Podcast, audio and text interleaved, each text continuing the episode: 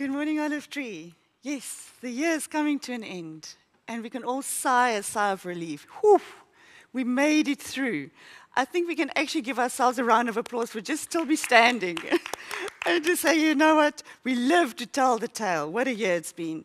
And as we reflect on the year, immediately the thought that comes to mind is, uh, I wonder what next year is going to be like. We certainly hope it's going to be better, right? Um, one thing I've learned in these last two years, I, I'm really not great at predicting the future. I, um, every time when I think things are certainly going to be plain sailing from now on, something else comes and just absolutely surprises me and takes me off my feet. But one perk about being a little bit older than some of you, uh, don't laugh so loud, is that uh, I get to trust in the Lord. I, I get to trust to know that He is faithful. And I can just trust in His goodness in these times when it's so uncertain. And um, as Sia prayed earlier, you know, we can do nothing about the past. And, and his words are exactly what I'm preaching about today, is to say that the future is not for us to worry about either. twenty twenty-two is not for us to worry about. Proverbs sixteen, verse nine, a man's heart plans his way, but the Lord directs his step. So, you know, we love to control, we like to know the outcome, we like to know how it's all going to work out, but actually the Lord is going to direct our steps. And we can just do what we have to do today in excellence. And He has got the future in the palm of His hands. And you know, when He works it out, He works it out way better than we could possibly have imagined it anyway. And now that we're in the fourth way, guys, we will do well to choose to literally trust in His goodness and to trust in His faithfulness. I'm ashamed to say that in my wayward past, you know, my year spent in the wilderness, and for you who you know, don't know what that saying means, is when the Israelites came out of uh, Egypt, they spent about forty years running around in the desert uh, before they actually entered the, one, the, the, the promised land. And I did more or less the same. I also had a good couple of years that I tried to run away from the Lord um, after I've given my life to Jesus. And uh, I call them my years in the wilderness, and I literally ran a groove around that mountain, guys. But, you know, something I did in my, in my time in the wilderness, that, which I'm not proud of, and it was really a silly thing to do, is I went to a fortune teller. And that is the kind of thing a desperate person would do, you know?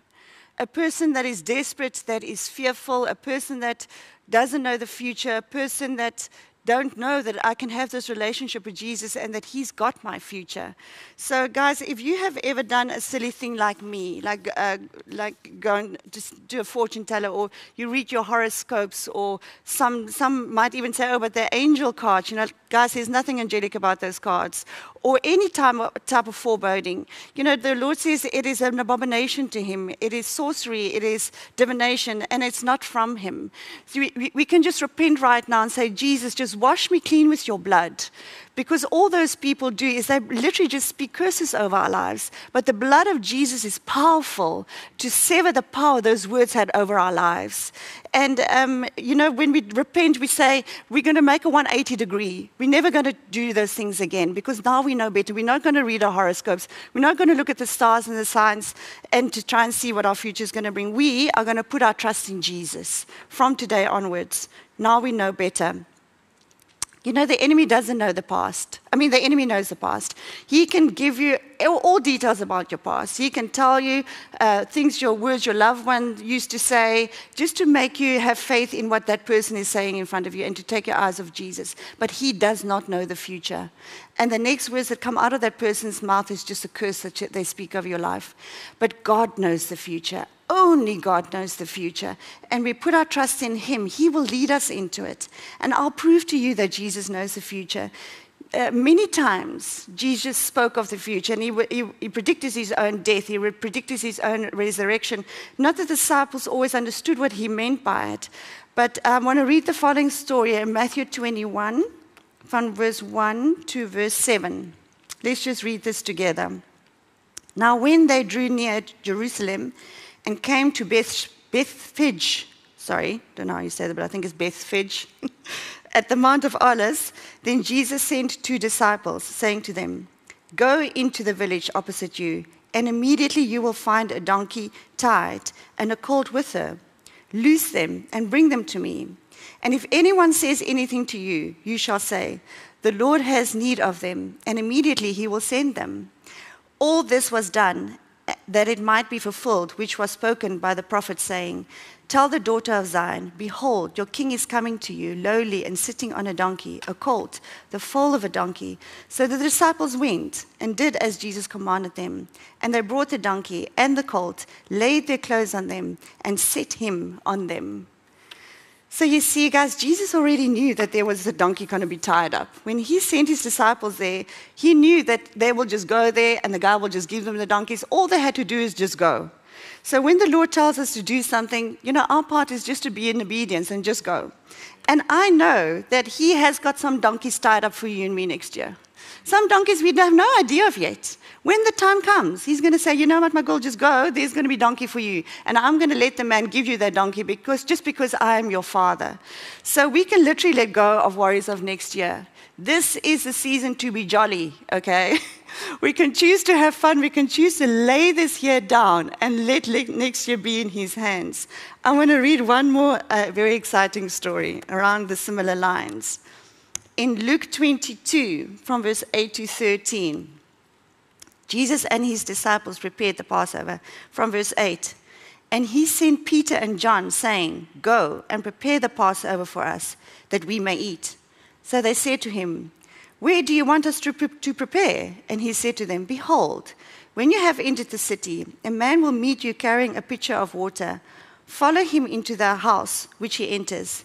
Then you shall say to the master of the house, The teacher says to you, Where is the guest room where I may eat the Passover with my disciples? Then he will show you a large furnished upper room. There make ready.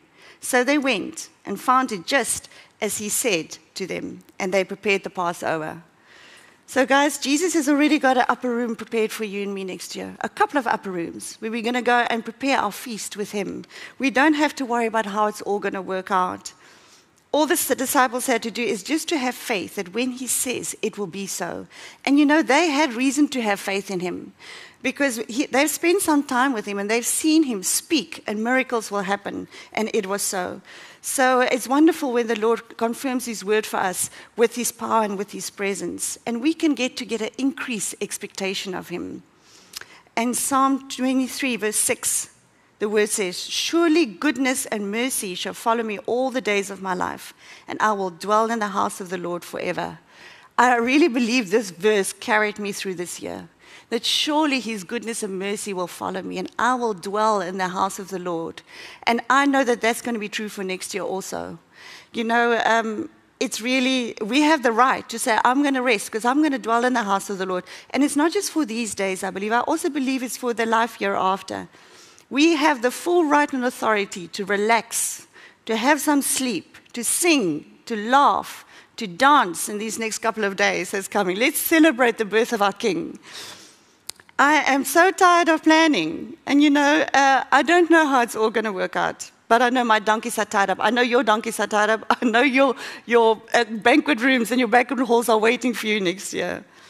Wouldn't it be nice to hear Jesus physically tell us these words, to say, hey, my girl, now go here. And I always imagine, imagine he sits next to me in the car and he says to me, you know what, at that corner, turn left, because as you turn left, you'll find an ice cream truck. And the ice cream man will have a free ice cream for you just because it's hot today. I know I will turn that car so fast. I don't know about you, but I will certainly say, yes, Lord, here I go. So Jesus says to us in John ten, verse twenty-seven, We are his sheep, and his sheep will know his voice. We have the privilege of hearing his voice.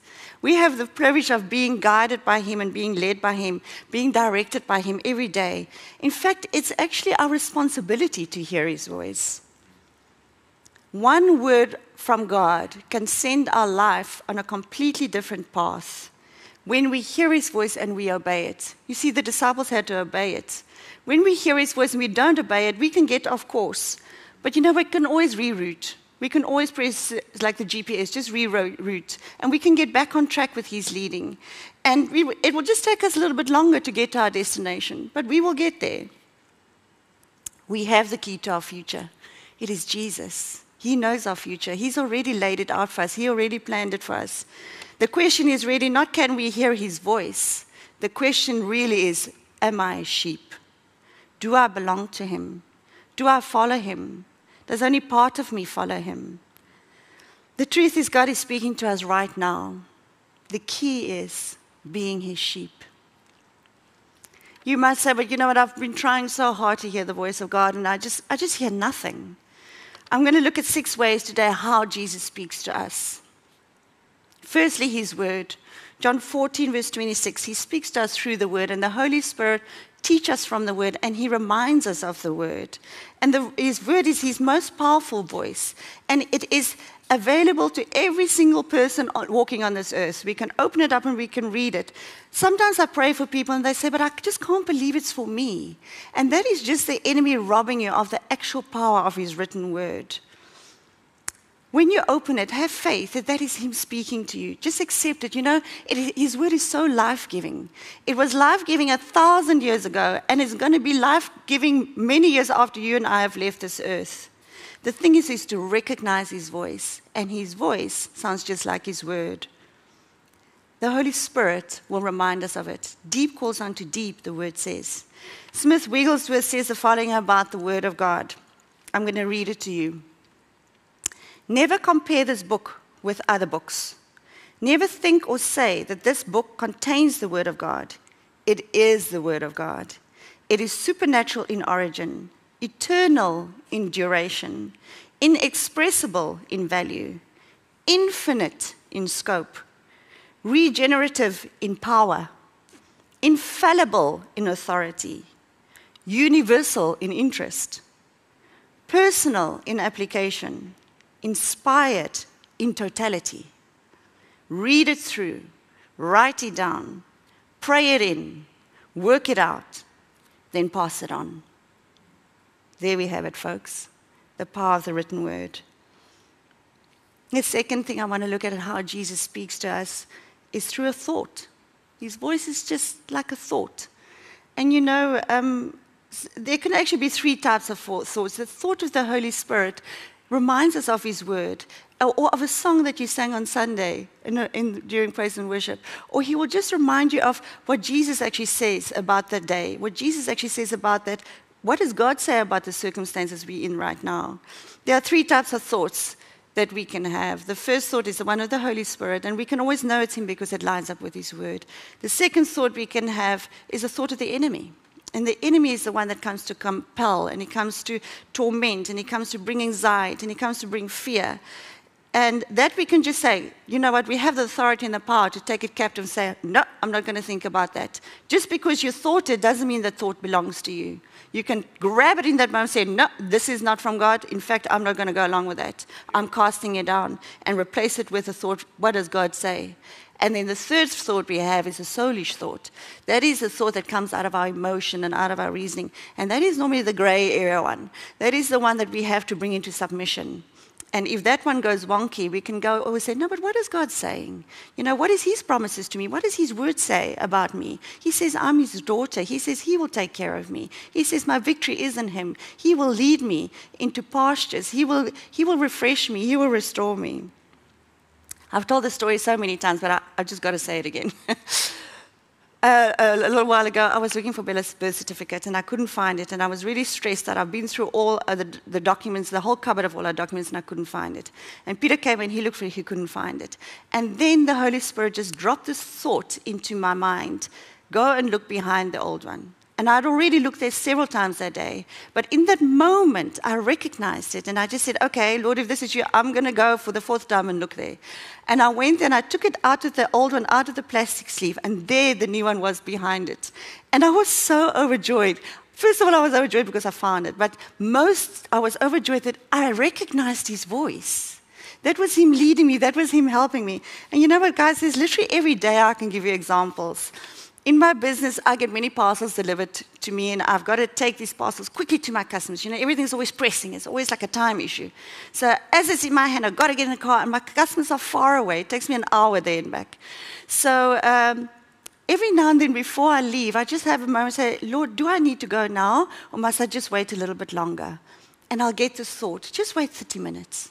Okay, okay, I'll just get my coffee, I'll, I'll just take thirty minutes, and then the doorbell will ring, and another parcel will come. And I go, thank you, Lord, for making me wait. Now I can take both parcels at the same time. And you know, it's the simplest things. Or sometimes Peter will lie in bed at night, and he'll just get a thought.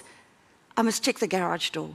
And then he gets up and he goes and he sees the garage door. He left it open and closed. And he just said, thank you, Holy Spirit. You're so faithful in helping us and leading us and protecting us and steering us. So yes, just a thought. The third way Jesus speaks to us and guides us is through a prophetic word. And you know, just because a person with a wonderful, awesome prophetic gift gives you the word doesn't mean that you have to take it on. You've got to take it and pray it through. You've got to test it with the word of God. It's got to line up with the word of God. Just remember, we always prophesy in part, but it's such a wonderful, encouraging gift. Uh, a word of prophecy always confirms to you what the Holy Spirit is really trying to say to you. And if it doesn't sit well with you, you can chuck it. But if it sits with you and you, it resonates with your spirit, then you have to protect that word, and you almost got to fight for that word, that the enemy won't rob it from you. Many years ago, I was in a meeting, and it was a big meeting with many people, and the, the guy that was talking, was preaching, was Julian Adams, and he was preaching on the prophetic. And he called me out out of this audience of men, and he doesn't know me from a bar of soap, and he told me about the dreams I was having in that season, and they were hectic dreams that was really disturbing me. And he told me about all the car accidents I had as a young person, how the devil tried to kill me because of this call on my life. And then he carried on to saying, yes, my story will bring liberty to many women. And in that season, I was actually heading up a Bible study with a bunch of women. I mean, he had no idea of it. But it's just God saying to me, I, he confirmed everything about my life for me. And then he spoke into my future. And he said to me, you know what, uh, God's made you bold for a reason, for his purposes. And I always thought, you know, I know I can be quite hectic, and I always feel like I got to tone it down a little bit. I know I can be a bit much. And then when I received that word, I said, you know what, he made me like that. He made me bold. He made me loving to talk a lot. So it's for his purposes. And even if he's made you shy, even if he's made you with a gentle spirit, it's for his purposes. But it's so wonderful when a prophetic word just comes and encourages you in that way, that you are with him and he's in it with you, and you, you're doing nothing on your own, nothing, nothing. The fourth way Jesus can speak to us is through the audible voice of God. I myself personally haven't experienced that yet. I would love to experience that. I'm really raising my expectation for next year, for twenty twenty-two, about how God's going to speak to me. I'm waiting on his audible voice. You know, if the Lord can use a donkey to speak, um, I'm still waiting for my dog, Jack, to start speaking. Nah, I'm not kidding. In fact, actually, I'm not. It would be wonderful. And then point number five, he can speak to us through visions and dreams. And guys, every now and then, you will get a dream, and it will be so vivid to you, and the detail will be so important to you. And the Holy Spirit will remind you of that dream and remind you of the detail, and it will be almost like a movie. Like even now when I think of some dreams that he used to speak to me, so I can still picture that whole dream like watching a movie. And then he'll say, listen, take note here. I want to say something to you. I want to confirm something to you. Write those dreams down and pray them through and ask the Lord, Lord, what are you confirming for me? Lord, where are you leading me in this? And if it's not clear to you, then go and pray with it with a friend, with a, with a fellow believer that can help you. And the Lord may reveal to them. I, in fact, just had a dream revealed to me, the meaning of a dream this week. And it was so spot on. It was all about where he wants me for this next season, and that the Holy Spirit is going to lead me in it. And it just confirmed so many things to me. It's a very powerful tool, the way the Lord speaks to us in our dreams. And the f- sixth time, the last sign, um, uh, the last way he speaks to us I want to mention today is through signs and wonders. And, um, you know, God is so faithful to perform miracles. And when we see a miracle of healing, we just so experience his love and his faithfulness. Or when he provides for us supernaturally, or he makes a problem disappear supernaturally. All these signs are that he's with us, and he will lead us, and he's got us. He's got every detail about us. I, in the mornings where I sit and have my quiet time, and actually it happened this morning again, I open the sliding door, and there's a little balcony, and a little mossy comes. I don't know what a mossy is in English. A little L B J, you know, a little brown little job. I don't know, but you know, a brown little bird, a little mossy, comes, and he comes and sits on the balcony. There's no food to him. I've never fed him. He just comes, and he looks at me. And I say, good morning, and, uh, you know, he just look, he's not scared of me. And he hops around a little bit, and then he flies off again. And if I say to you, it must happen every single morning during my quiet time. And I know that that's a sign from the Lord. I know that he's saying, look, this little chap is still alive.